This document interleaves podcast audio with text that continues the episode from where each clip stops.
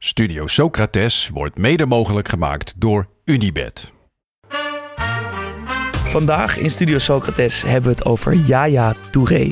Jij gaat ons vertellen over zijn eh, tijd in België. eh, met een eh, geweldige documentaire die je allemaal kunt kijken.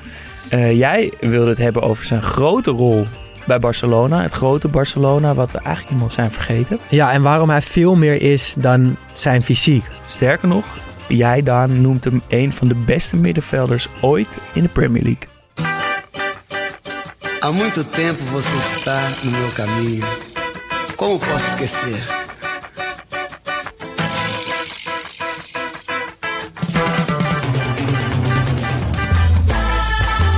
Welkom bij Studio Socrates, een podcast over alles wat voetbal mooi maakt. Met dit keer Yaya Touré. Oh! It's an astonishing equaliser. I said Pellegrini might wait for a moment of magic from the individual talent in his team. You have just seen it. Yaya Toure. Still Toure.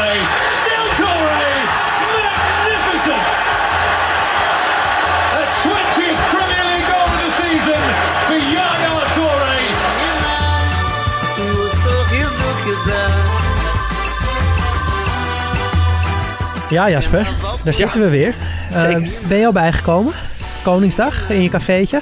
Nou ja, kijk. eh, eh, Een ontbijt voor 100 man. Ja, we hadden, we hadden geen, geen groot feest dit keer, maar we vonden het toch zonde. Geen groot feest. Nee, ja, dat zijn natuurlijk wel de plannen om volgend jaar een groot feest te doen. Maar dit keer was het even te veel om dat allemaal nog te organiseren. Dus een ontbijt. Maar ik Maar vond wij dachten ontbijt, met vrienden eh, en dingen, maar het werden al snel. 100 man. Ja. Lange tafels, schaal op tafel. En daarna nog heel gezellig. Dus het was eh, niet een typische, maar wel een hele leuke dag. Mooi. En jij? Ik ben, eh, nou, we zijn nu een kleine week verder. En ik ben er wel bijgekomen, maar dat heeft wel even geduurd. Want eh, Koningsdag is qua feestgedruis toch wel mijn lievelingsdag van het jaar. Eh, het staat ver boven oud en nieuw, ver boven mijn verjaardag, ver boven iedereen's anders verjaardag. Koningsdag is gewoon eigenlijk de leukste dag van het jaar. Ik, ik ben, het, ik, ik ben het helemaal met je eens. Toch? Ja, en- niet, niet omdat het nou zo leuk is om de verjaardag van de koning te vieren, maar gewoon toch iedereen eh, doet mee. Ja. Zo, iedereen is ook. eh, het is niet alleen dat je. Je bent ook onderdeel ervan, omdat je zelf ook dingen organiseert. Dat maakt het denk ik zo leuk. Ja, ja, en het is gewoon één, toch? Iedereen buiten. Kijk, het weer was natuurlijk niet top, maar gewoon lekker buiten en eh, door die stad dwalen en eh, een beetje raar doen. Ik, eh, nou, het was een ouderwetse Koningsdag en het ben inmiddels, dat was je vraag, ik ben inmiddels wel bijgekomen. Goed zo. Eh, maar we gaan het hebben over iemand die ook vaak in het oranje speelde. Nog één dingetje Oh ja, trouwens. nee, ja, nog een dingetje. Ja, de mokken. Eén, eh, we kunnen weer een appendix eh, toevoegen aan, eh, aan de Mokkengate.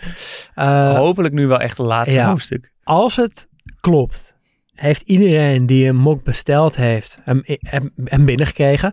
Het zou kunnen dat hij gebroken is aangekomen. Ja, Als dat zo is, stuur even een mailtje naar Mart. Ja, de grote man hier achter de schermen. Ja. Onze steun en toeverlaten. Maar ook degene aan wie wij dus steeds de schuld geven van de hele Mokkengate.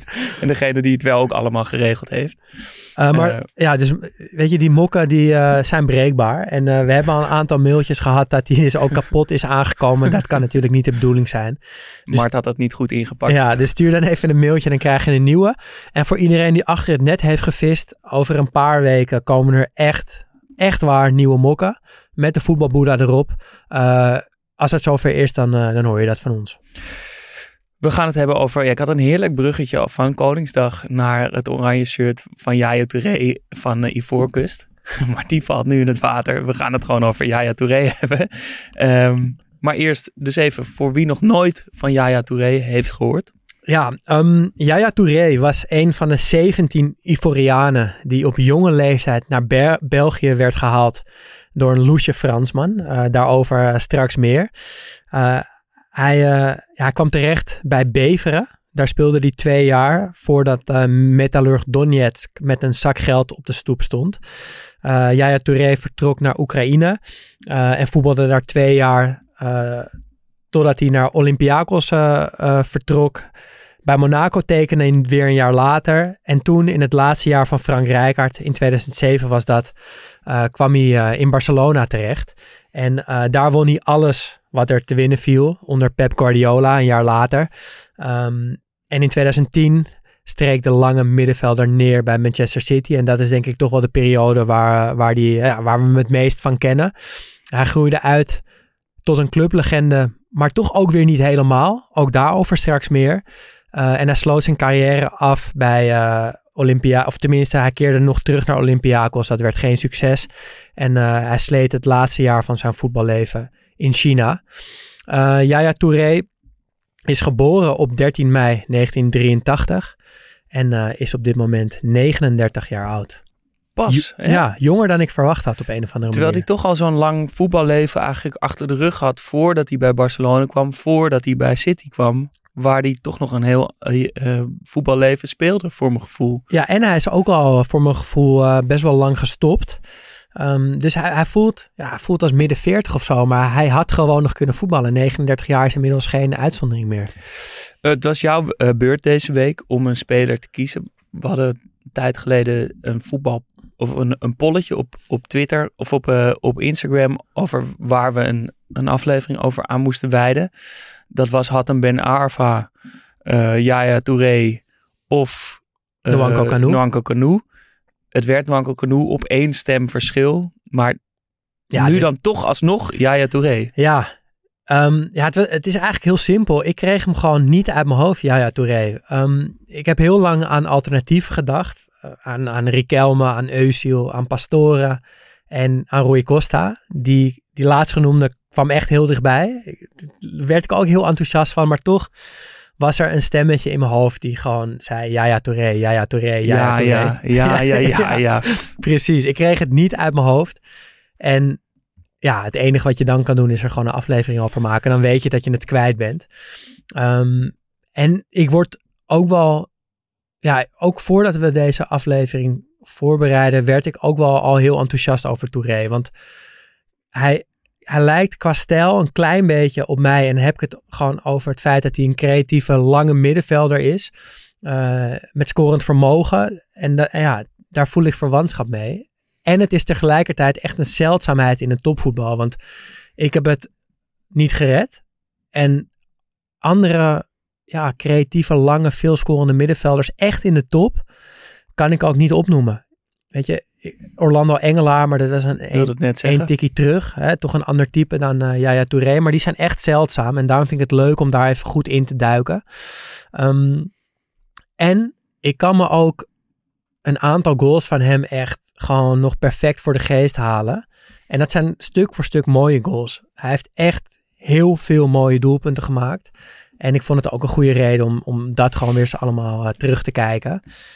En ik wil antwoord op de vraag waarom hij toch vaak niet genoemd wordt als een van de ja, beste middenvelders ooit in de Premier League. Want ik durf wel nu alvast te zeggen, ik vind dat hij daartoe behoort. Maar het lijkt alsof hij daar structureel uh, voor genegeerd wordt. En dat is onterecht. En ik wil jullie middels deze aflevering overtuigen dat dat onterecht is.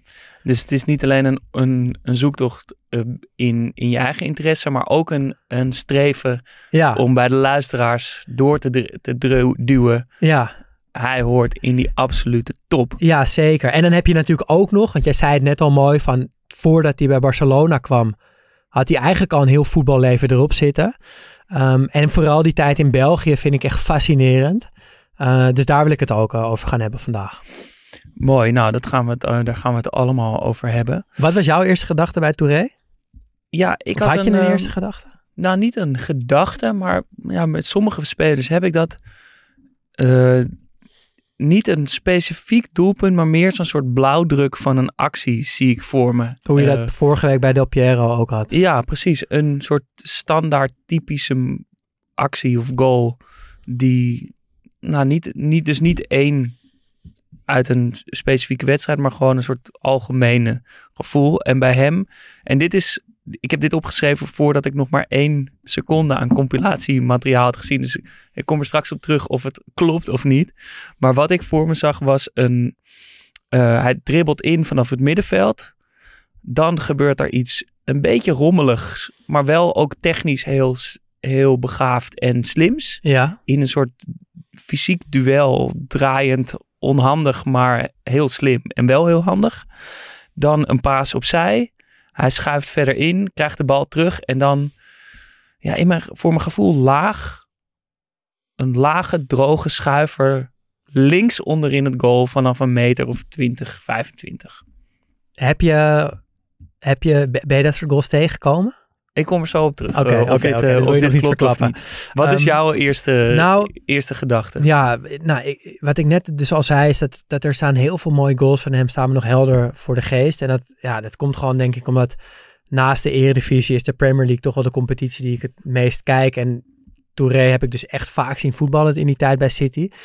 Ehm, maar er is één goal eh, waar ik meteen aan moet denken. En het is een van de moeilijkste soort goals in mijn optiek die je kunt maken als voetballer. We hebben het vorige week bij Del Piero gehad over een lob in één keer uit de lucht, uit een, uit een diepe bal of uit een voorzet. Ik denk dat dat echt het summum is van, ja, van een goal met een hoge moeilijkheidsgraad. Maar er is er nog één. En dat, eh, dat is een goal die eh, Touré heeft gemaakt. En ik ga het even, even kort omschrijven. Het is 2014 eh, in Touré's beste jaar bij City. Daarover ongetwijfeld straks meer. De finale van de League Cup. Eh, het staat 1-0 voor eh, Sunderland, geloof ik. En Yaya Touré heeft de bal op het middenveld. Hij drijft op. Hij speelt Sabaletta aan, de rechtsback. We kennen hem allemaal nog wel. Hij sluit een klein beetje aan. Dus hij staat iets, ja, iets, iets van het midden rechts. Iets rechts van het midden eigenlijk. Op een metertje of 30, 35 van de goal. Hij loopt nog iets verder door. Totdat hij een beetje schuin, ja, schuin achter Sabaletta komt te staan. Iets meer naar het midden van de goal. Sabaletta paast de bal terug. En Yaya Touré schiet eigenlijk uit stilstand de bal over zijn eigen stambeen. ehm, met rechts met heel veel effect in de lange hoek over de keeper heen.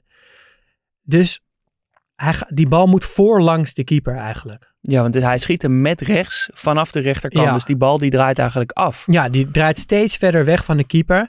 Met als, als grote moeilijkheid dat hij echt langs de keeper moet. Want het is veel logischer om hem in de korte hoek te schieten. Want dan kan hij van buiten naar binnen draaien. En dan hoef je eigenlijk niet echt langs de keeper. Nu moet hij voor langs de keeper. En hij doet dat van zo'n grote afstand. Maar tegelijkertijd met zoveel beheersing en kalmte. Ja, dat ik echt met stomheid geslagen was toen ik deze goal zag. Eh, en het een goal is die ja, die, die me altijd is bijgebleven. En ook altijd als ik iemand anders zo'n goal zie maken, moet ik altijd meteen weer denken aan, aan deze goal van Touré. Ik weet dat Gerard hem heeft hem ooit gemaakt uit bij Marseille. Ja, die Ehm, heb ik even teruggekeken. Want jij schreef dat inderdaad op. Ehm, ik was die, die goal van Touré, die stond me nog ergens wel bij. Het is ongelooflijk knap. Ook omdat hij die bal, hij controleert hem niet. Die bal Nee, komt dus terug keer, en hij ja. sp- speelt hem in één keer. Die goal van Gerard is bijna een exacte kopie van de positie op het veld, de manier van schieten, hoe die bal de goal indraait. Het is eigenlijk eh, één op één een kopie. En wat leuk daar, ik vond het sowieso geweldig eh, dat je dat had onthouden. Eh, en ze zijn dus echt precies hetzelfde. Maar wat heel leuk daaraan is, is dat die commentator zegt: Only Gerard can do that, can do this. Wat natuurlijk grappig is, omdat het Ja, exact de kopie is van een goal die Touré later zal maken. maar ik snap wel dat hij het zegt, omdat je, je ziet deze goal gewoon niet zo heel vaak. Dus als je er dan wel live getuige van bent, dan, ja, dan voelt het als een zeldzaamheid. En natuurlijk was Touré niet de enige die hem kon maken en Gerard dus ook niet. Maar hij is wel echt zeldzaam. Wat, want ik vraag me wel, want eh, ik vind dit dus een hele mooie goal. Ik Ja. vind zo'n lop een hele mooie goal. Ja. Maar wat vind jij een hele mooie goal? Want ja, ik, heb toch niet het idee, je wordt hier wel enthousiast van, maar niet zo enthousiast als ik, geloof ik. Eh, Nee, ik hou toch. Nou, kijk, ik vind het natuurlijk een wondergoal. En ik vind het, een, ik kan er ontzettend van genieten en smullen. Maar ik denk mijn, nou, we hebben in seizoen 1 hebben we denk ik het wel eens over mooie doelpunten gehad. En ik wil mijn vingers er ook nooit zo aan branden. Want ik, ik hou ook niet zo van die lijstjes of van zeggen, ja, dat, die goal en die goal en die goal. Nee, maar het hoeft niet Dus- een dus, specifieke goal te zijn, maar een soort goal. Ja, ik hou van teamgoals eigenlijk. Dat er een, een reeks aan briljante keuzes wordt gemaakt door meerdere spelers in een split second. Eh, ik heb die dus in die aflevering waar we het een keer besproken hebben. Ja, het is zeker niet mijn lievelingsdoelpunt. Maar het is wel een doelpunt wat, wat dat in zich heeft. Namelijk die goal van Wilshire bij Arsenal. Waarin er een soort hele ingewikkelde 3-2'tje door het centrum met Giroud en Cazorla wordt gedaan. Met een hakje waarin je drie keer denkt dat er al geschoten kan worden. En drie keer nog een paas en nog een paas. Waar je soort van in drie, een drietrapsraket steeds iets verder uit je stoel komt. Ja, mooi. Ehm, daar, daar hou ik heel erg van. Ik hou natuurlijk van doelpunten die op techniek en inzicht gemaakt worden in plaats van op wilskracht en op, op, op kracht, fysieke kracht. Daar vinden we elkaar Of- zeker in. Maar meer, ik denk dat toch, want ik ging er dus een beetje over nadenken. Ik hou niet zo van, of ik hou meer van doelpunten die niet door één vlaag van geniali- genialiteit ontstaan, maar langzaam naar een climax opbouwen. Dus niet opeens een speler die het gaatje ziet, eh, maar eh, die soort van paas, paas, nog een paas, nog een paas, paas, paas, sneller, sneller, sneller, tik, tak, boom. Ja. En dan die goal, dat het zo stuwt en, en steeds hoger raakt. En dan zijn het dus ook vaak doelpunten die meer zijn dan het doelpunt of zo. Waar er dingen op het spel staan, waarin er uitgerekend die ene speler het is. Een soort, dat het verhaal rond wordt. Ehm, dat je, ja, ik, ik moest denken aan eh, die goal van Dini. Dat na die oh, gemiste ja, penalty, ja, ja, ja. weet je wel. Dan, je voelt of zo in dat stadion een soort tinteling ontstaan. Er komt één paas naar het middenveld. Die gaat naar de zijkant. Er gaat nog eentje voorbij. Dan komt hij dat. En dan komt Het voorzet. Die wordt wordt teruggekopt.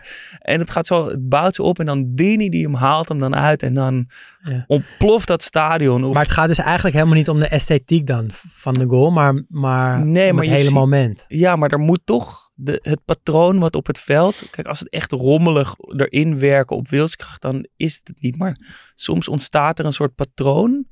Ja, dat is stom uit te leggen. Maar Nee, ik gewoon de hoeken of de Ja. pasen, de bezetting op het veld, de geometrische kant ervan, dat die klopt. Eh, dat je ziet, ja, daar zit een soort automatisme in die op het trainingsveld ge- getraind zijn. Want je ziet dat spelers al anticiperen Maar op, zijn dan zo'n- bijvoorbeeld- ballen. Maar Maar ik ben wel benieuwd, want, eh, want eigenlijk wat je... De ultieme vorm van dit soort goals zijn gewoon de Barcelona en Man City goals uit, uit de, uit de ja, gouden maar dat- tijden. Daar maar dat, hou ik dus ook niet zo van. Het- Ja, maar dat het- hou- maar het dat is toch iets precies- een iets, maar iets, dat zijn toch eh, de perfecte eh, getrainde doelpunten. Maar daar, daar mist maar er toch moet een soort persoonlijkheid of een Ja, soort kwetsbaarheid ook in zitten. Ja, zo'n- Het moet dus niet het ook perfect zo. on- nee, zeker niet. Het moet ontstaan. Ja. Oh, dat is denk ik vooral dat je het zo voelt groeien in een stadion. Grosso natuurlijk. Ja, Chabalala moest ik aan denken. eerste goal op het WK toen. Ja. eh, eh, Bafana Bafana. Ja. Eh Kluivert 95, Aguero, Bergkamp met die 2-1. Een Ja. soort van gevoel van, oké, wacht even. Er, het valt de ene kant op, valt de andere kant op, maar dat, Er zit een soort de- collectiviteit in. ja, dat vind ik de mooiste Ja. goals. En natuurlijk vooral ook door de emotie of zo, maar daar geniet ik het meeste van. ja. En natuurlijk hou ik ook van de kleine geniale lichtvoetigheid van sommige doelpunten, maar als ik het heb over favoriete goals, zijn, zijn dat het. Ja, nee, ik snap wel wat je bedoelt. En dat deze, deze goal van... Nou, ik denk trouwens dat Touré ook wel dit soort goals heeft gemaakt. Maar die ik net omschreef is zeker niet zo'n goal. Ehm, eerder in zijn carrière maakte hij überhaupt toch geen goals. Dat is ook interessant aan Touré dat hij begon als verdedigende middenvelder. En dat het opeens echt een, een veel scorende, bijna nummer 10 werd. Eh, maar het had niet veel geschild of hij was überhaupt geen profvoetballer geworden. Want ja, hoe, hoe de man überhaupt op het voetbalveld terecht is gekomen in Europa, dat, dat is eigenlijk niet te geloven. Ja, daar moeten we het over hebben. En we hadden het er eigenlijk al wel vaker over willen hebben. Het was een onderwerp wat, wat al tot de verbeelding sprak. Ja, Want het verhaal van Yayo Touré loopt samen met het verhaal van Beveren, begin jaren 2000. Ehm, kleine club uit België. Ja, eigenlijk een kleine- hele niet-zeggende club. nee, en tot dan toe ook zeker niet, want het ging niet goed. Eh, sportief ging het heel slecht. En financieel en in het management ging er van alles niet goed. Er was te weinig geld. Het scheelde zelfs niet veel of de spelers moesten contributie gaan betalen. Maar er kwam een redding uit eh onverwachte hoek. Namelijk van een oud Frans international met een voetbalschool in Ivoorkust. eh, Jean-Marc Guillou. En hij belde Beveren op en zei: Jongens, ik heb ladingen aan Ivoriaans talent voor jullie. Ehm, en ja, ze konden waarschijnlijk niet zoveel anders. Dus ze, ze zeiden toe. Terwijl die hele Jean-Marc Guillou, ja, het was Loesje. een beetje een rare, vreemde man. Loesje, later ging dat, bleek dat ook wel. Hij hield er rare, or- onorthodoxe trainingsmethodes op, toe- op na. Want spelers mochten de eerste drie jaar geen schoenen aan op het veld. Dat soort gekke dingen. Maar op een of andere manier werkte het wel. Want die talenten die kwamen. En begin jaren 2000 was de eerste vlucht van Ivoorkust naar Beveren. En op die vlucht zaten eh, vier of nee, vijf jonge jongens. Gilles Yapi Yapo, Arsène Nee, Jocelyn P.H., Venance Zezeto en Yaya Neneri Touré. Wat een ongelooflijk mooie namen allemaal. Ja, heerlijk. Daarom wilde ik ze ook allemaal even zeggen. Zezeto. Eh, het is natuurlijk ook nogal wat om jongens echt vanuit eh Ivoorkust opeens of all places in Beveren neer te zetten. En dat bleek ook wel. Eh, er waren veel aanpassingsproblemen. En een filmpje waarin je dat perfect kan zien is... ehm, ja, je ziet erin hoe, hoe zowel de Ivorianen moeite hadden om, om zich aan te passen aan het leven in een grauw Belgisch dorp als eh, de onwetendheid van, dat, van die Belgische club, hoe ze met die jongens moesten omgaan. Er wordt namelijk een taalles gefilmd. Het is volgens mij uit een documentaire van, eh, in- Ja. ooit uitgezonden op Sportza of zo. Ja, en, ehm, want dat spreekt natuurlijk tot verbeelding. Een klein clubje die opeens een bootlading aan Iv- Ivoriaans talenten eh, heeft. Ehm, het, is, het lijkt wel in de voetbalkantine van FC de kampioenen. Echt alles eh, schreeuwt Belgische treurnis, maar daardoor ook heel mooi. Eh, er komt een, eh, een leraar binnen die gewoon een kruising is tussen Lambiek en Alberto Vermicelli. hij zegt nog net dat hij niet hoefde te kloppen. Of dat hij moest kloppen, want de bel deed het niet. Eh, en er staan vijf totaal hem soort blanco aankijkende Ivorianen tegenover hem. Hij begint met, door op vrij strenge toon te zeggen... je moet wel vreemde woorden uit durven spreken in het Frans. En daarna gooit hij de deur dicht waarop een heel klein handgeschreven briefje staat met dit is de deur. En dan roept hij een aantal keer dit is de deur. waarop de Ivorianen op een gegeven moment maar in koor hem keurig napraten. Dit is de deur. Geen idee wat het betekent. Je ziet soort van, oké, nou we doen hier wel mee, maar we willen gewoon voetballen. En daarna wordt het helemaal een soort scène uit Samson en Gert. Het wordt een heerlijke compilatie van een leraar die vrij boos steeds op allerlei ramen en deuren en plafond slaat en roept: Dit is het venster. Waarop ze allemaal keurig eh, daar dat herhalen. Maar we, ja, we moeten er gewoon even naar luisteren.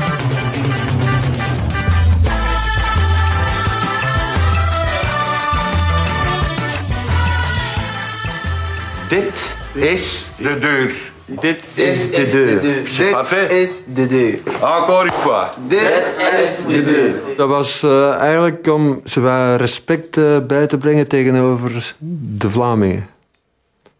Ook. hè, dat ze toch moeite zouden doen om, om ook eh, Nederlands eh, te spreken. Dit is de tafel. Dit is de tafel.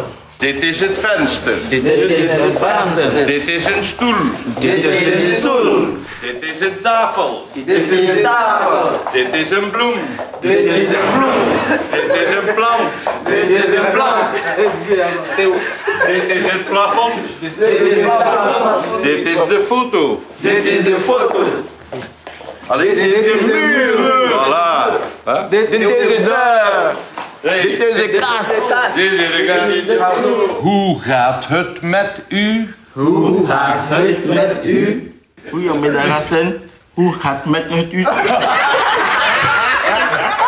Vous commencer à la faire, à le faire par cœur. Et ça, c'est pas-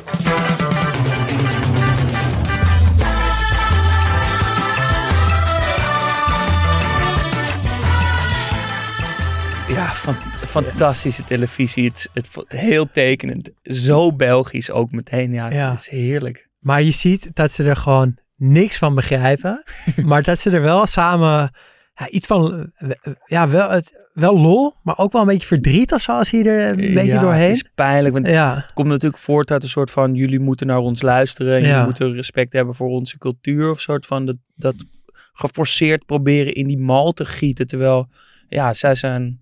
heel ongevoelig. Ja, eigenlijk wel. Je zou toch denken van oké, hoe gaan we nu het beste die jongens helpen hier? Maar in plaats daarvan worden ze in dat discipline en dat regime gedrild. Eh, en dat werkte ook niet. Ehm, ze moesten al zoveel wennen dat ze ook nog eens zo in die spelopvatting en de discipline geduwd werden. Ja, dat, dat, dat ging niet goed. En buiten het veld om ging het ook niet goed. Want er waren gewoon heel veel aanpassingsproblemen. Maar wel, de, Eh, ja, dit moet je even Ja, vertellen. de- de- er een appartement brandde bijna af omdat er binnen gebarbecued werd.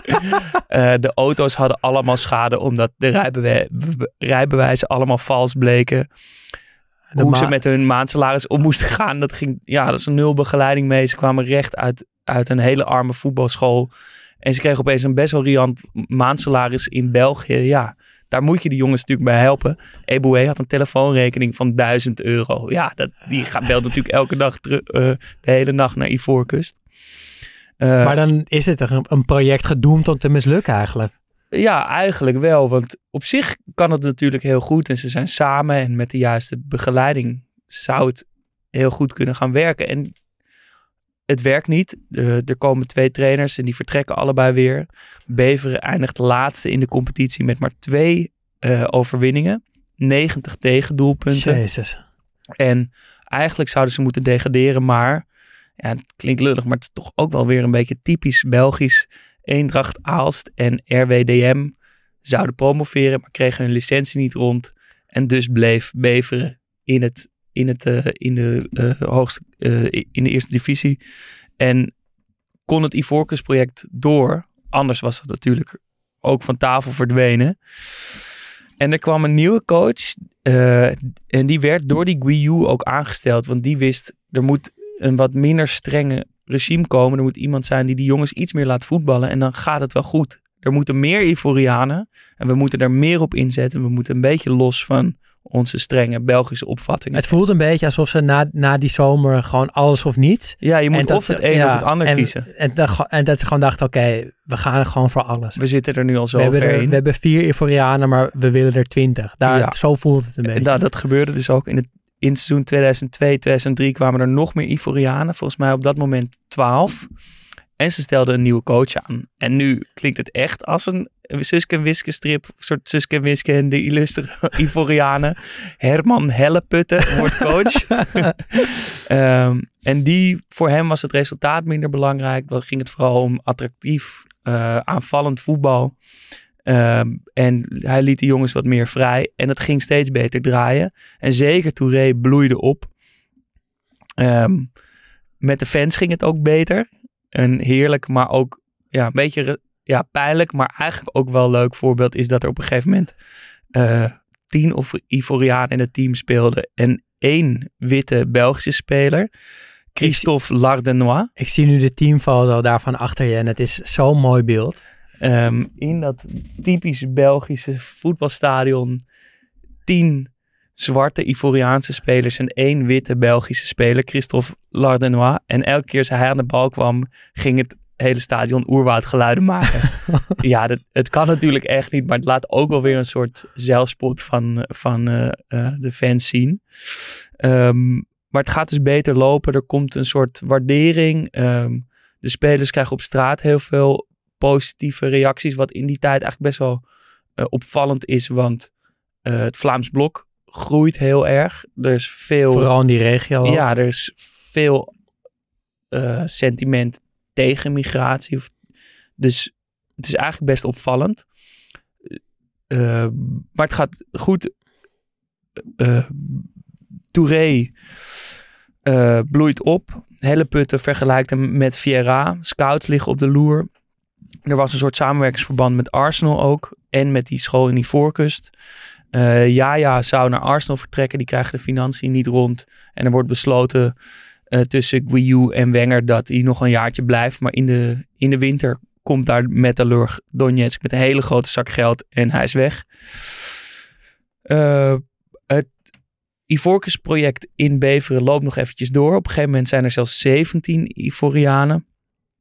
Als Ivorcus zich voor de Afrika Cup 2004 had geplaatst, had Beveren nog maar een selectie van zes man gehad. um, maar dat, daarmee stopt het ook, slaat het te ver door. Uh, eind 2004 wordt de samenwerking al verbroken. Guiu wordt opgepakt en beschuldigd van uitbuiting en afpersing en weet ik veel wat allemaal.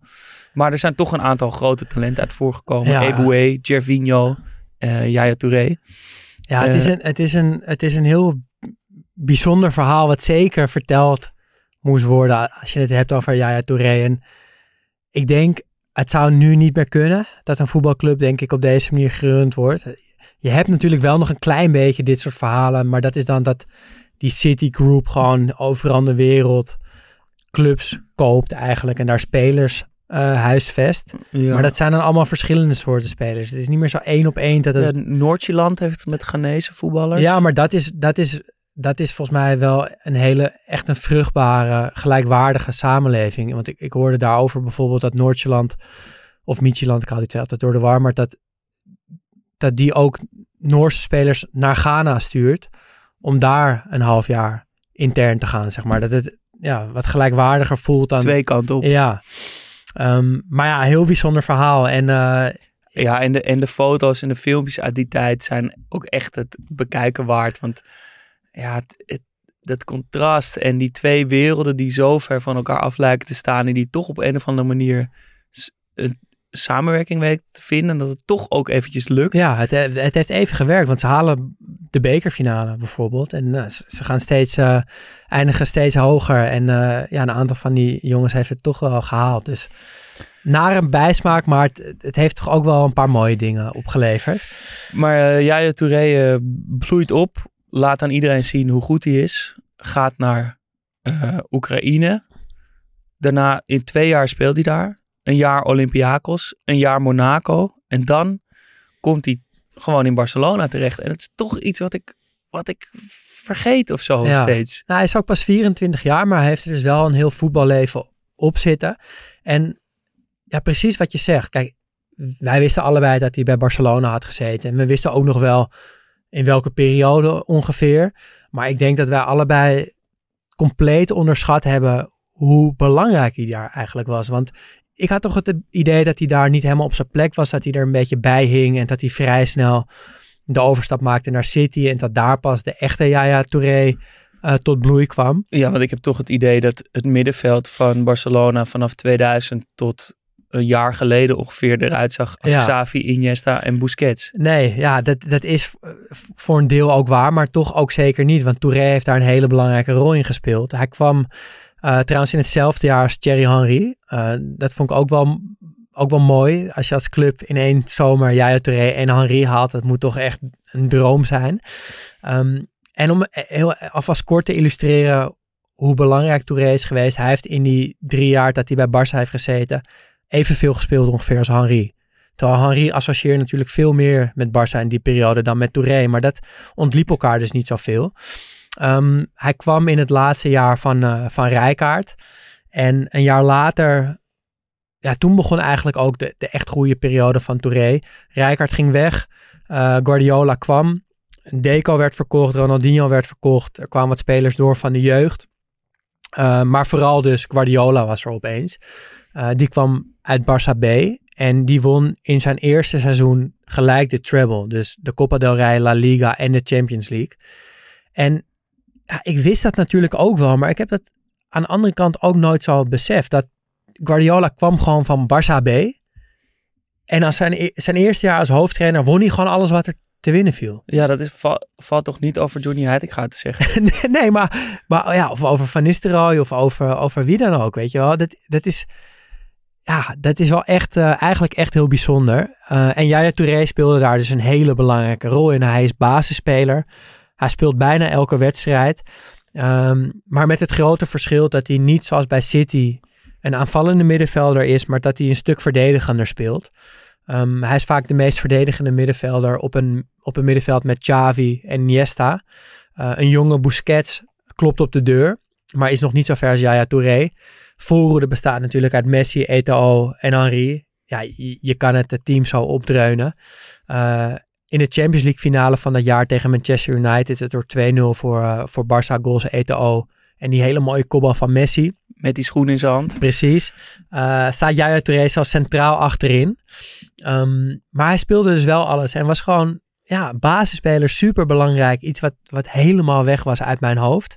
Totaal nooit, ja, niet geweten eigenlijk. Niet beseft. soort Gewoon weggeduwd. Ja.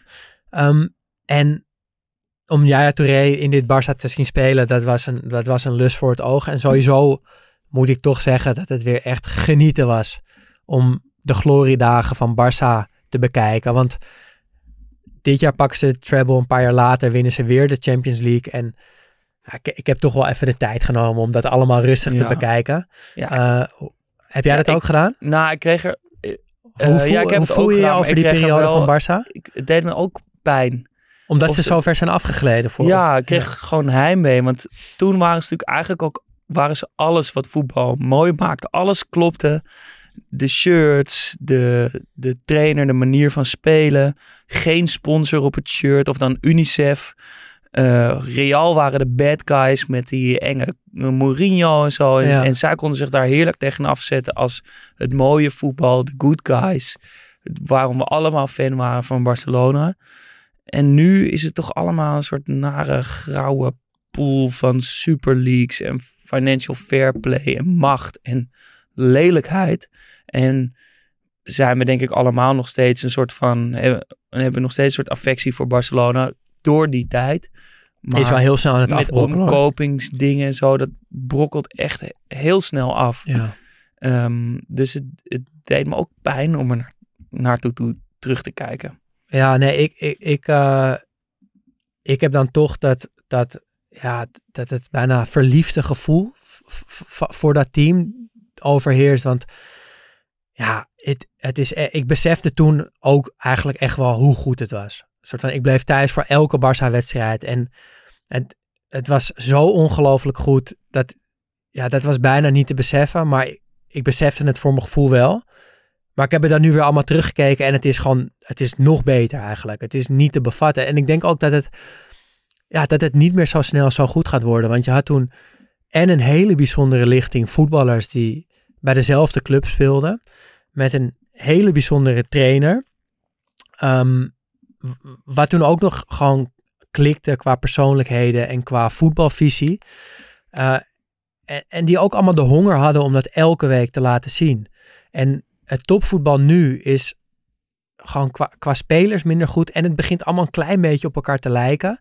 Eh, en het Barcelona van Guardiola was, ja, wa- wa- was zo vernieuwend en, en zo goed. Het was, ik vond het eigenlijk echt pure kunst. Ik denk echt dat er komt ooit een tijd dat dat, dat tiki-taka voetbal geëxposeerd wordt in een, in een museumzaal. En dat we daar met z'n allen naar gaan kijken. En nog steeds niet begrijpen hoe goed dat eigenlijk was.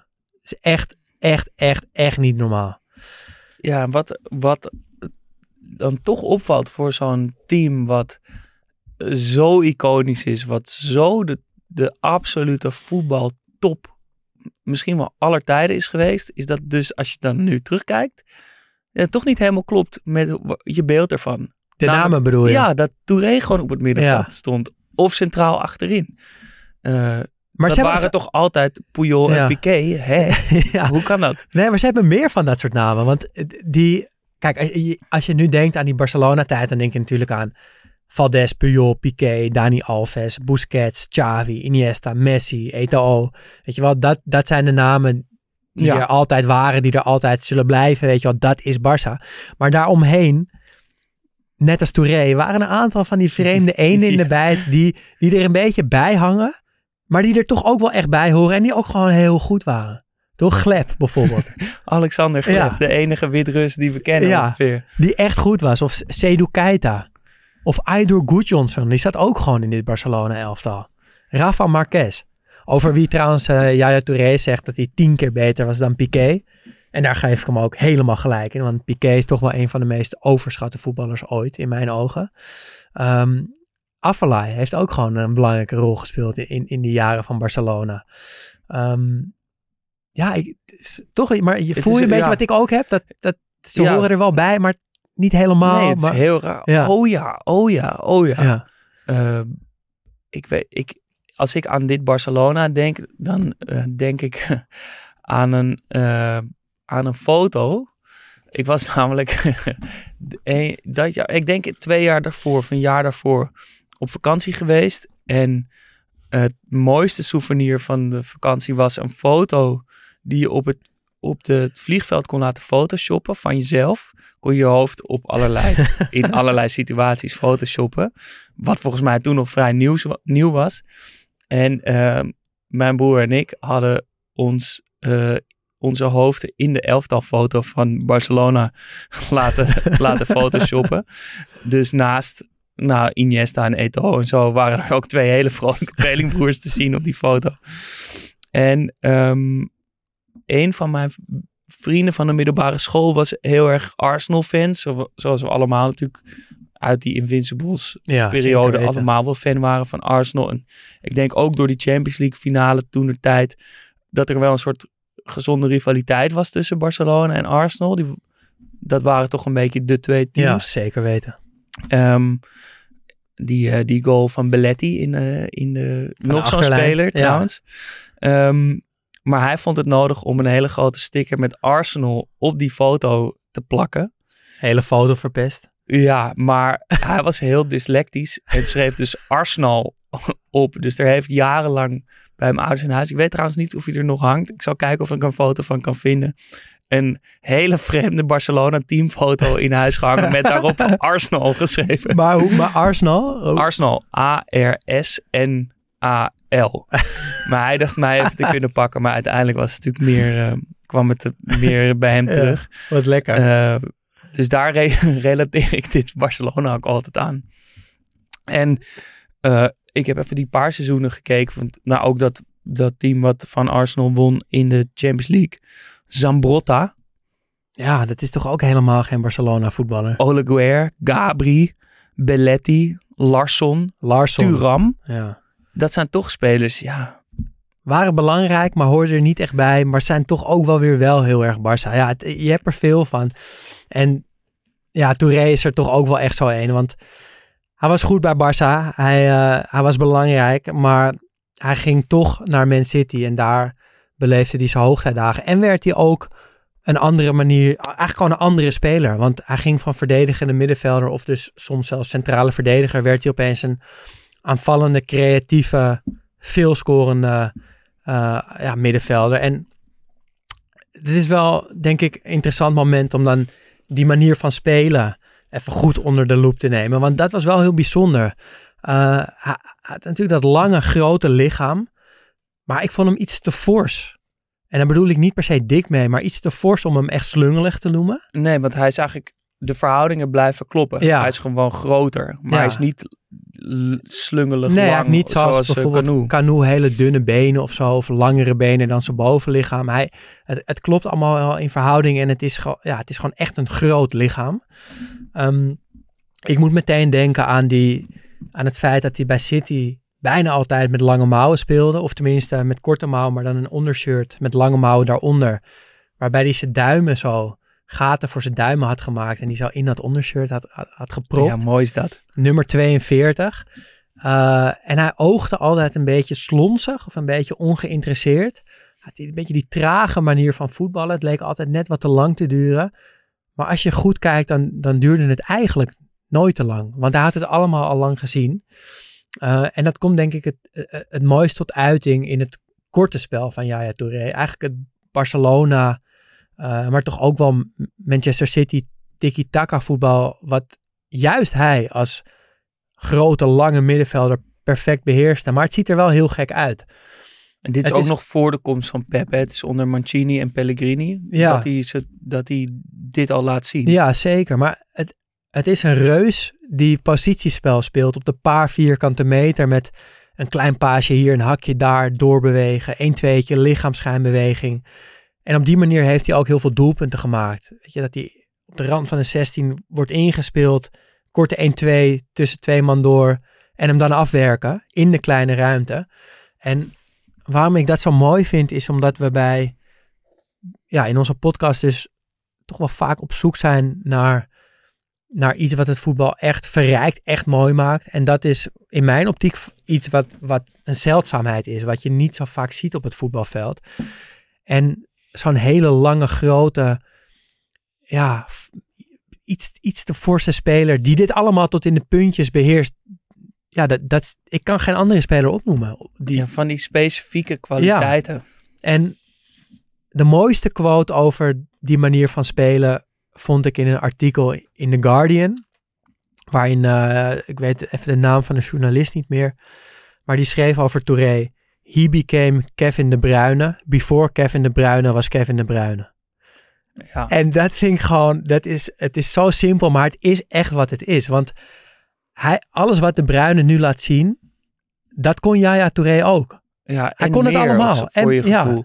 Het, het zit ook heel erg in die, eh, die vergelijking klopt wat mij betreft ook erg in de... Ja, volgens mij is het Engelse woord klopt beter range Ja. die hij heeft. Want hij kan helemaal van achter naar helemaal... Hij bestrijkt dat hele veld. Hij kan een paas geven die lijkt alsof het een paas over 10 meter is. Maar die paas die gaat over 30 meter. Zoiets wat je bij... Zeg maar die schaal van het veld klopt, lijkt opeens niet meer te kloppen. Omdat zijn range Ja. groter is dan andere spelers. Iets wat volgens mij Kevin De Bruyne ook uitstekend beheerst. Wat me ook heel erg opvalt aan zijn manier van spelen, ehm, is, is eh, hoe goed hij is in het afhouden van zijn, van zijn tegenstanders. Ehm, en niet zoals je zou verwachten van iemand met een sterk lichaam. Of zoals Tadic dat elke week doet door zijn kont erin te gooien en met zijn armen iemand af te houden. Maar hij eh, gebruikt nauwelijks armen. Hij gebruikt wel zijn fysieke zijn kracht, maar vooral ook door slim te draaien. En dan komt hij, dus hij draait de goede kant op en dan komt hij soort half voor, voor iemand uit. En dan gaat hij diegene gewoon voor de voeten lopen. En daar kan, dat kan hij zo goed. Het is een beetje, ik het moest denken aan het gevoel als je door een, door een eh, drukke winkelstraat loopt en je hebt haast. Ja. En dan lopen de hele tijd mensen een beetje zo voor zich uit te kijken, een beetje te zigzaggen. Dat je een soort ja. op iemand, dat je, je kan er niet echt langs. en Iemand loopt, je, je wil ook niet, Ja. maar als je een schop geeft, dan is het natuurlijk een overtreding of zo. Of de, gewoon, de- ik raak daar zo geïrriteerd van dan. En hij is er meester in om zo net voor je langs te snijden. Niet op snelheid, niet echt op kracht, maar gewoon door dat positiespel. Ja. Ehm, Mo- mooie, mooie, ja, mooi Nee. opge... Het is wel waar, ja. ja, want hij, ja, hij loopt mooie analyse. En eh, jij stuurde, ik had dit, de, dat opgeschreven en jij stuurde een artikel door van de Athletic, wat opgetekend was uit zijn eigen woorden. Dus vanuit de ik-persoon geschreven. Ja, met de prachtige naam. Ja. Why bumps are so important in football. En het is een prachtig verhaal over hoe Jaya vanuit Spanje, waarin je toch de tijd hebt om open te draaien en positiespel te gaan spelen, ehm, vertelt hoe hij in Engeland aankomt en eigenlijk voordat hij heeft bedacht waar die bal heen gaat, al ondersteboven wordt gelopen door een vaak kleinere tegenstander die hem gewoon in zijn rug beukt. Ehm, en de eerste paar wedstrijden loopt hij er tegenaan, lukt het hem niet om dat spel naar zich toe te trekken, om de ruimte te vinden om open te draaien. En dan is er een fysio die tegen hem zegt dat hij zijn kont moet gebruiken. En die gaat dus echt met hem elke week aan de slag om zijn heupen en zijn koor te trainen. Om die klappen op te vangen. En hij vertelt hoe belangrijk het is om in die eerste Ja, fysieke eerste duel te winnen. Dat eerste contactmoment te blijven staan. Daarmee verschaf je jezelf net die halve seconde ruimte om iets met die bal te doen. En dat zie je dus elke keer terug. Ehm, en dat is denk ik ook wel iets wat, wat misschien dus vaak onderschat is. Hoe groot de invloed is van een fysio. Ja. Ja, die is toch heel vaak één op één uren met zo'n speler bezig. Je moet het toch ergens over hebben. Die ziet die wedstrijden, die ziet die trainingen. Die vaak kan ook dus ook fysiek kleine, Ja. kleine dingetjes bijsturen. Uit mijn eh, tijd bij AFC weet ik ook wel dat fysio's vaak... eh, nou, niet per se een vertrouwenspersoon zijn, maar wel een soort van luisterend oor... waar je ook even je, je problemen of, of je frustraties even kwijt kan. Ja, iemand die het niet doorlult naar de coach of naar je medespelers. Ja, want je ligt, je ligt toch half naakt op zo'n bank. Er zit iemand aan je lichaam.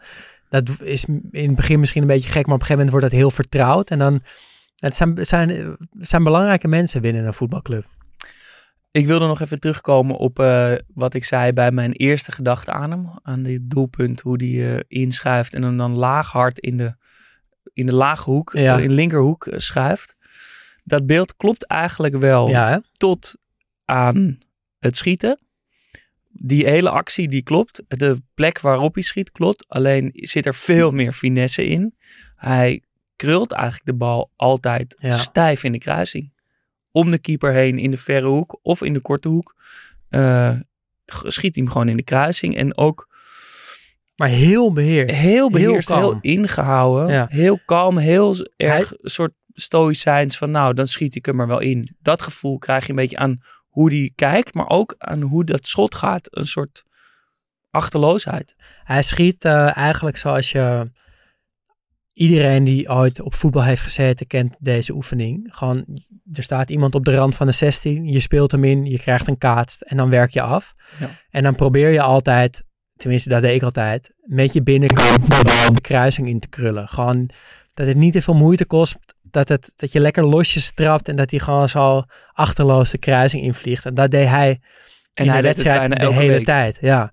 En het is dan ook geen, eh, geen verrassing dat hij bij City op een gegeven moment ook echt zijn hoogtepunt bereikt. En dat heeft wel een hele mooie aanloop, vind ik. Ehm, hij, hij komt daar dus in 2010, eh, een jaar nadat eh, zijn oudere broer Colo Touré, zoals vrijdag dus bespro- besproken, eh, City tekent. Ehm, en onder leiding van Mancini winnen ze in dat jaar de FA Cup. Eh, de eerste prijs voor City in 35 jaar. Eh Yaya Touré scoort zes keer en geeft vijf assists. En een van die zes goals is ook de winnende goal in de finale tegen Stoke, de 1-0. Eh, niet heel typisch, maar in de 74 minuut komt die bal een beetje in de kluts in de 16 vrij. Jaja komt ingelopen en ramt de bal zo verschrikkelijk hard van echt nou, nog geen 10 meter in het goal. Niet vaker net zo, het zo zwaar zien hebben. Ja, dit, dit was even niet beheerst. Nee, gewoon alles gewoon er dwars doorheen. Maar wat ik, wat ik mooi vind aan, aan, aan dit begin van Jaja, is dat het een bij City, is dat het een beetje samenvalt met die, ja, met die hegemonie van, van de club die op dat moment langzaamaan ontstaat. Want in het eerste jaar dus die FA Cup, eerste prijs in, eh, in 35 jaar. Eh, en ja, Man City was gewoon een, een club van niks. Weet je wel, dat kan je nu gewoon niet meer voorstellen. Maar toen, toen Jaja daar kwam, 35 jaar geen prijs gewonnen. Dat, Speelde Paul Bosveld er toen nog? nou ja, dat is echt niet zo lang geleden. hoor. Of Robinho, weet je wel.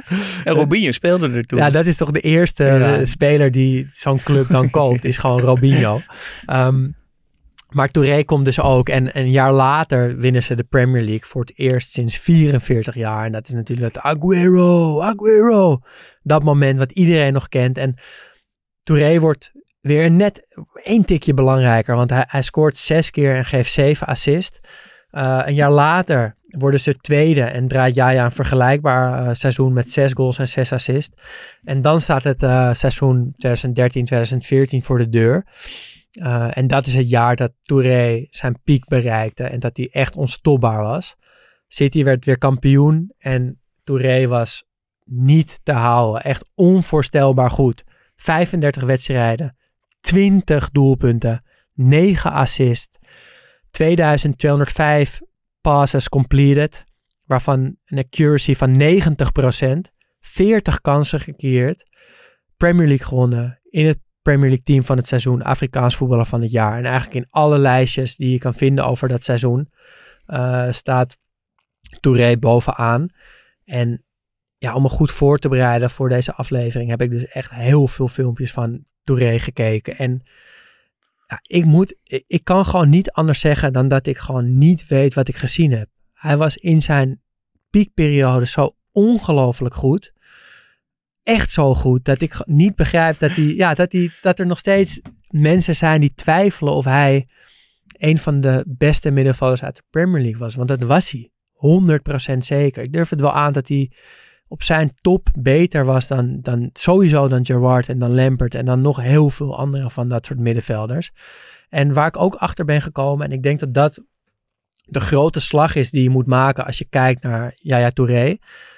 je moet hem, je moet hem niet beoordelen op zijn fysiek. Wat natuurlijk heel snel gebeurt als je zo'n lang, zo'n lange kolos op het middenveld ziet. Je moet, dat, je moet de slag maken dat dat fysiek een extraatje is. Dus dat je gewoon kijkt naar alles wat hij met een bal kan.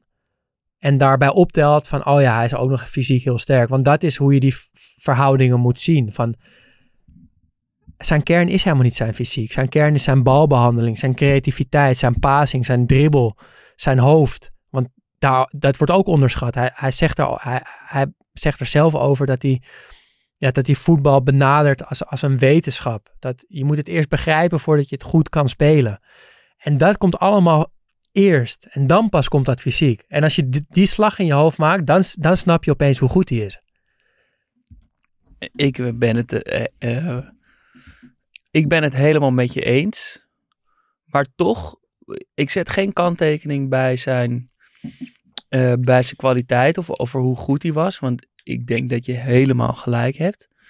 Maar er is een onderschatting. Hij wordt Maar dat is dus niet, onbegrijpelijk. Hij wordt vergeleken met David Silva. En dan wordt er over David Silva gezegd. Dat is het genie of zo. Ja. Dat, is, dat is puur voetbal. Ja, en heel Eh, veel, eh, een beetje context, want zij komen Ja. in, in dezelfde zomer komen zij naar City Ja. en ze spelen er ongeveer even lang. En toch is er een soort van gigantische discrepantie tussen hoe iedereen David Silva ziet en hoe iedereen Touré ziet. Sterker nog, David Silva wordt gebeld.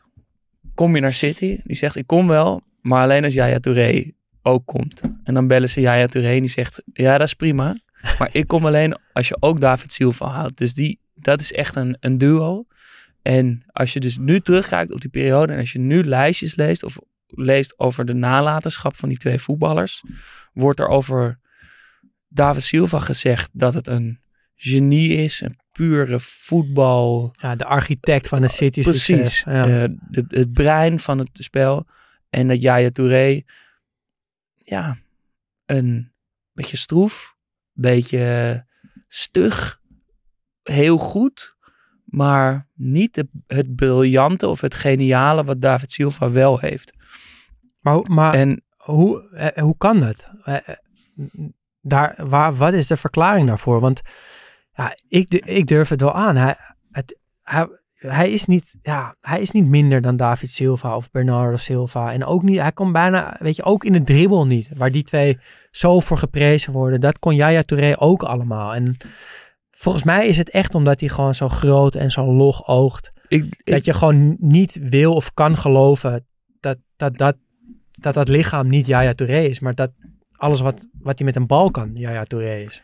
Dat is echt fantastisch gezegd. Maar wat toch vaak helaas, denk ik, spelers parten speelt in dit soort gevallen, of het nou in positief opzicht of in negatief opzicht is, dat die uitstraling zoveel uitmaakt. En hij heeft natuurlijk iets heel stoïcijns om zich heen hangen. Hij juicht niet als hij scoort.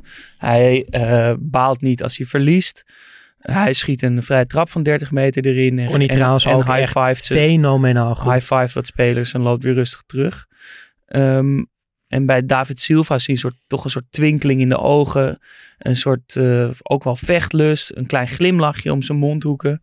En Touré kijkt toch een beetje blanco voor zich uit. Ehm, en ook in die tijd bij Beveren blijkt dat in de interviews die ik terugkeek en verhalen die erover gingen, is dat nou, al die spelers lopen een beetje te grappen en te grollen. En je ziet ook in dit filmpje waar we het net over hadden, ja, Touré sloft er een beetje achteraan. Het schijnt dat hij alleen echt blij werd van Belgische stoemp, Belgische stampot. Dan werd, was hij echt blij. En voor de rest, ja, is hij wel eens boos als hij zich, als hij onrecht voelt. Maar voor de rest, ja. Maar jij zegt dus dat hij onderschat wordt door, door Ik denk dat nalatenschap voor een groot deel gevormd ook wordt door dit soort eh, elementen. Want ik, ja, is het zijn manier van spelen? Is het zijn positie? Is het die fysiek? Is het zijn afkomst? Misschien heeft dat er helaas, helaas toch ook mee te maken. Is het hoe zijn carrière daarna ging? Ehm, maar ik denk dat dit soort dingen helaas voor een groot deel toch uitmaken hoe er over een speler eh, gedacht wordt. Ehm, en ik, ik denk dat dat ook een van de dingen is die we hier bij Socrates proberen te doorbreken. Want een, een speler of een team of een toernooi wordt vaak gereduceerd tot één soundbite of zo, een één compilatiefilmpje is nu de speler. Of een, een toernooi wordt herinnerd aan, aan misschien twee doelpunten en, een, en eh, de winnaar. Of een team wordt gereduceerd tot een, een prijs die is gewonnen. Uh, een speler is alleen nog maar goed of slecht op een gegeven moment of zo. Of een team succesvol of mislukt.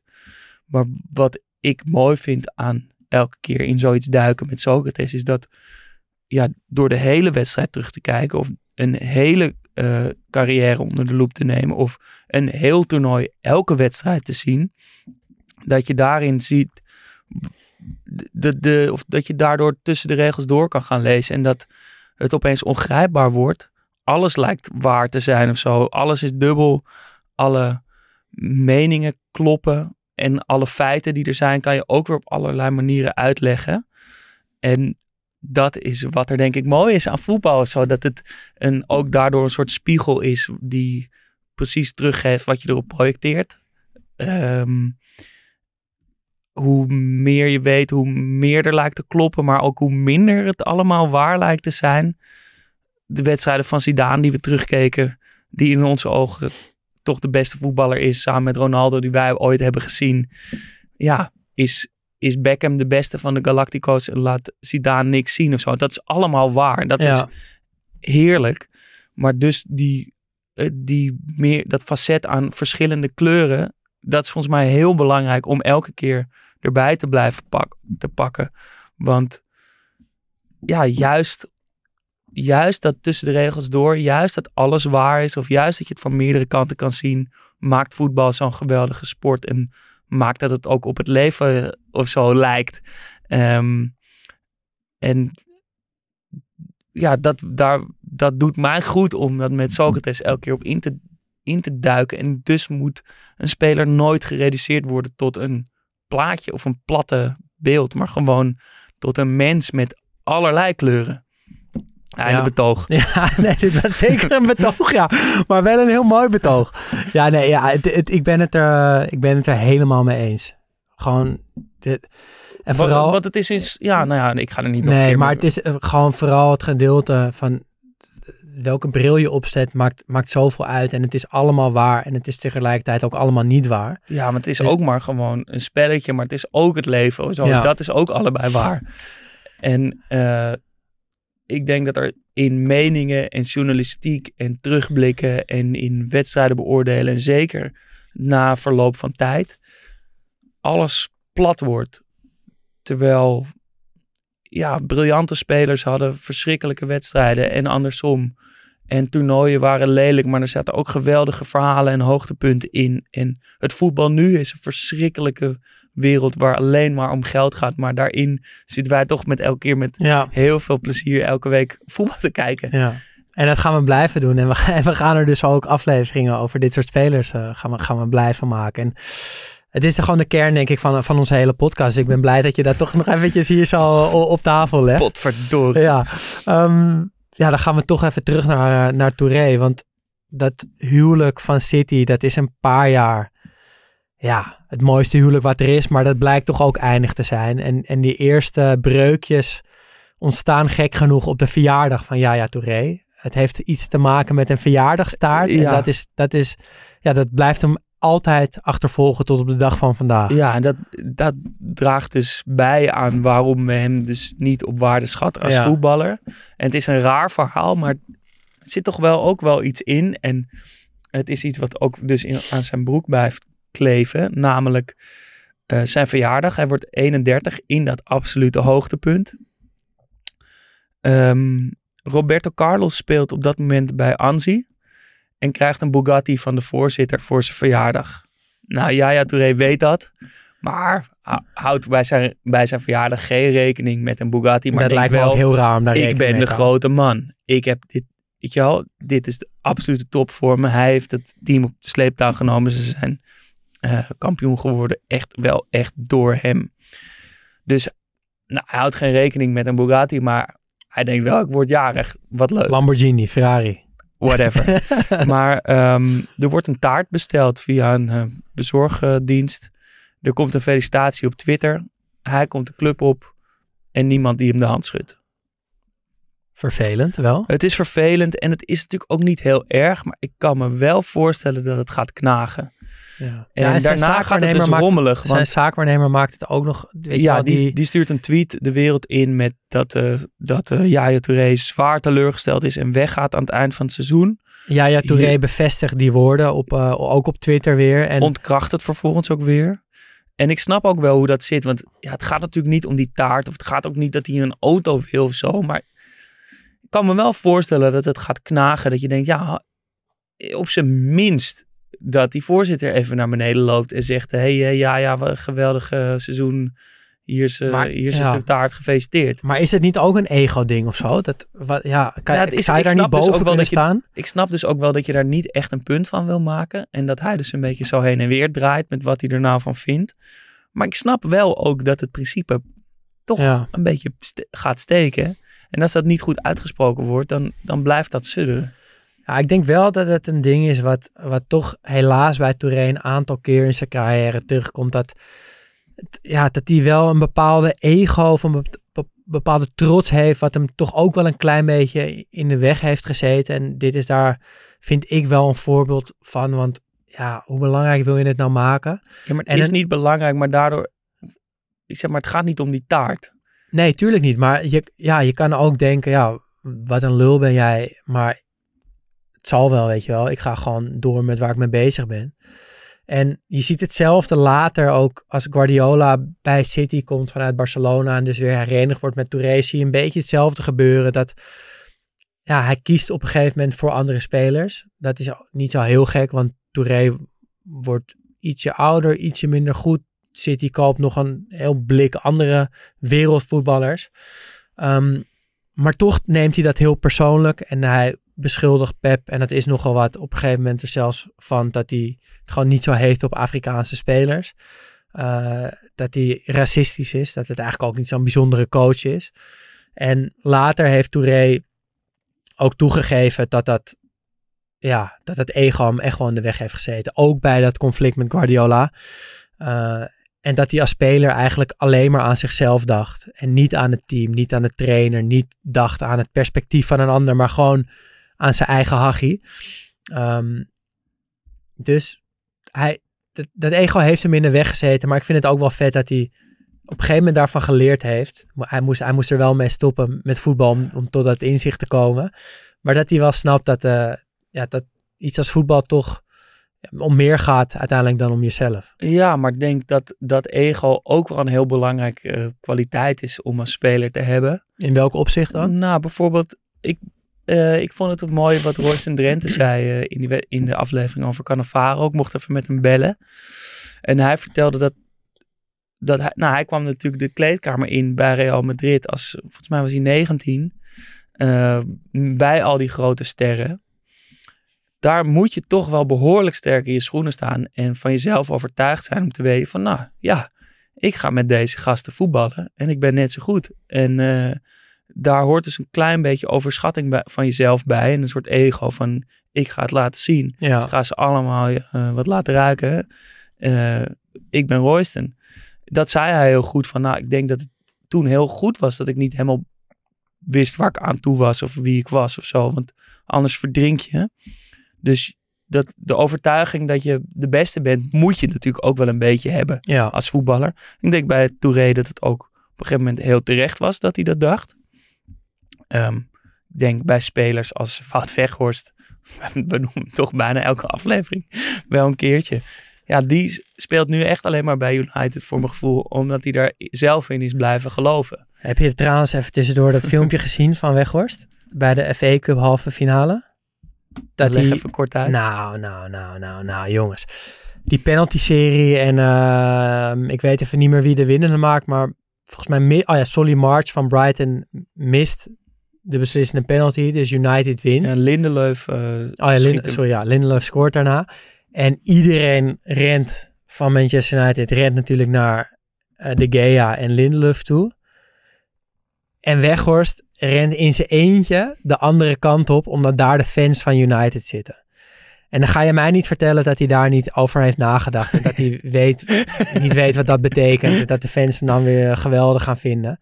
Het is gewoon zo'n poseur en zo, zo'n... Ja, maar dat, ja, dat heeft hem toch ook elke keer wat opgeleverd. Nee, ja, Want- zeker. Want daardoor speelde hij eh, helemaal- op zijn achttiende Ja. bij, weet ik veel waar. En nu, Twente rand. ja, en nee, nu, ik ben het helemaal met je en eens nu bij hij dat dus gelooft... je moet die overtuiging houden, want iedereen twijfelt elke week aan hem. En elke week staat hij er. En dat is dus wel een enorme kwaliteit. En bij hem helpt het hem, denk ik, dat hij maar gewoon stug in zichzelf blijft geloven.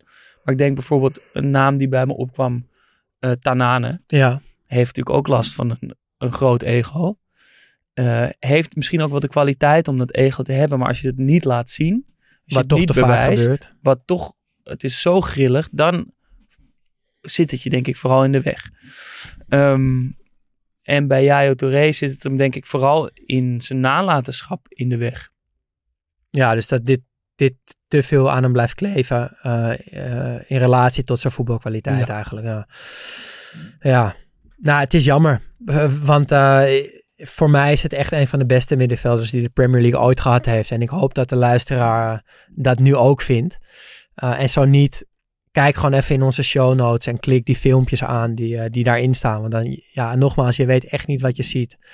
En maak vooral nog even die slag in je hoofd. Dus kijk niet naar Yaya Touré als een fysieke, lange, eh flatgebouw op het middenveld. Maar kijk gewoon naar hem als een, als een David Silva-achtige voetballer. En dan, dan zie je pas hoe goed hij is. Ehm, en als je nu nog van Touré wil genieten, hij is bezig eh, vrij serieus met een trainerscarrière. Hij eh, werkt bij Tottenham Hotspur en hij neemt het vrij serieus. Dus misschien dat hij ook wel als trainer eh, uiteindelijk boven komt drijven. Ik, ik had het ja, nou ja, toch wel een beetje verwacht. Nu ik zoveel over hem heb gelezen. Maar ik denk dat de, de gemiddelde voetballiefhebber dit nooit had verwacht. Ja, en zeker dat, dat hij het als een wetenschap beschouwt natuurlijk. En dat hij echt met dat spel wil begrijpen. Dat zegt natuurlijk wel iets. Ja. Wat is, eh, wat is nou het gevoel wat bij jou beklijft? Als je nu, eh, nu met een uur lang over Yaya Touré hebben gehad.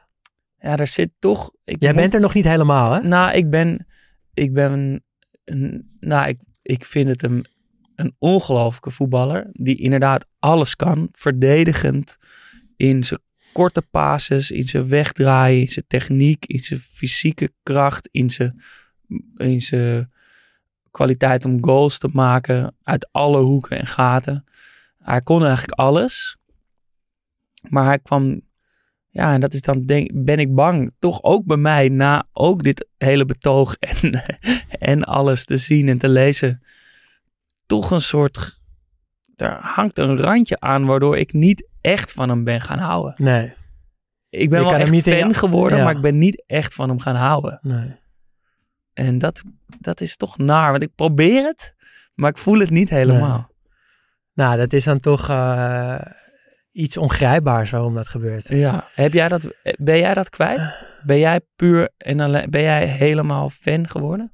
Nou, ik, ja, kijk, voor mij, ik denk dat voor jou nog meer dan voor mij alles om een voetballer heen of zo, die een paar, weet je, een paar bijzondere verhalen, dat dat nog iets belangrijker is of zo.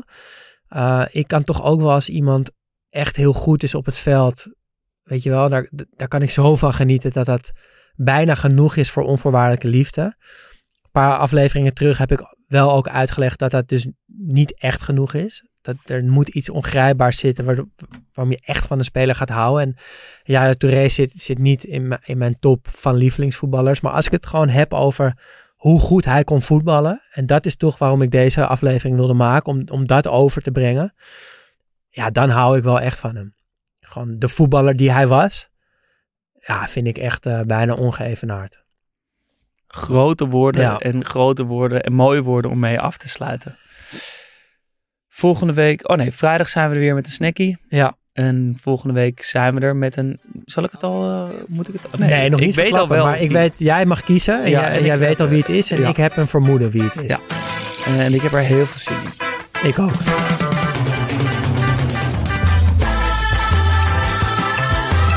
Studio Socrates wordt mede mogelijk gemaakt door FC Afkikken. Wil je meepraten? Dat kan. Laat een bericht achter op vriendvandeshow.nl slash Studio Socrates of via Instagram studio-socrates. Mailen kan trouwens ook. Ons e-mailadres is studiosocratespodcast.gmail.com O sucesso você, menina, menina, no seu modo de andar. Alegria você, menina, dá. Vendaval por amor, menina, menina, todos querem te amar. Ei, vento, vento, vento no mar, te segura no balanço, o vento não te levar. Ei, vento, vento, vento no mar, te segura no balanço, vento não te levar. Já sei que não vai ter jeito pra poder te conquistar. Se você olhar pra mim, menina, vou te amar. Já sei que não vai ter jeito pra poder te conquistar. Se você olhar pra mim, menina, vou te ganhar. Ei, vento, vento, vento no mar, te segura no balanço pro vento não te levar. Ei, vento, vento, vento no mar, te segura no balanço pro vento não te levar. Como posso te esquecer? Não tem jeito.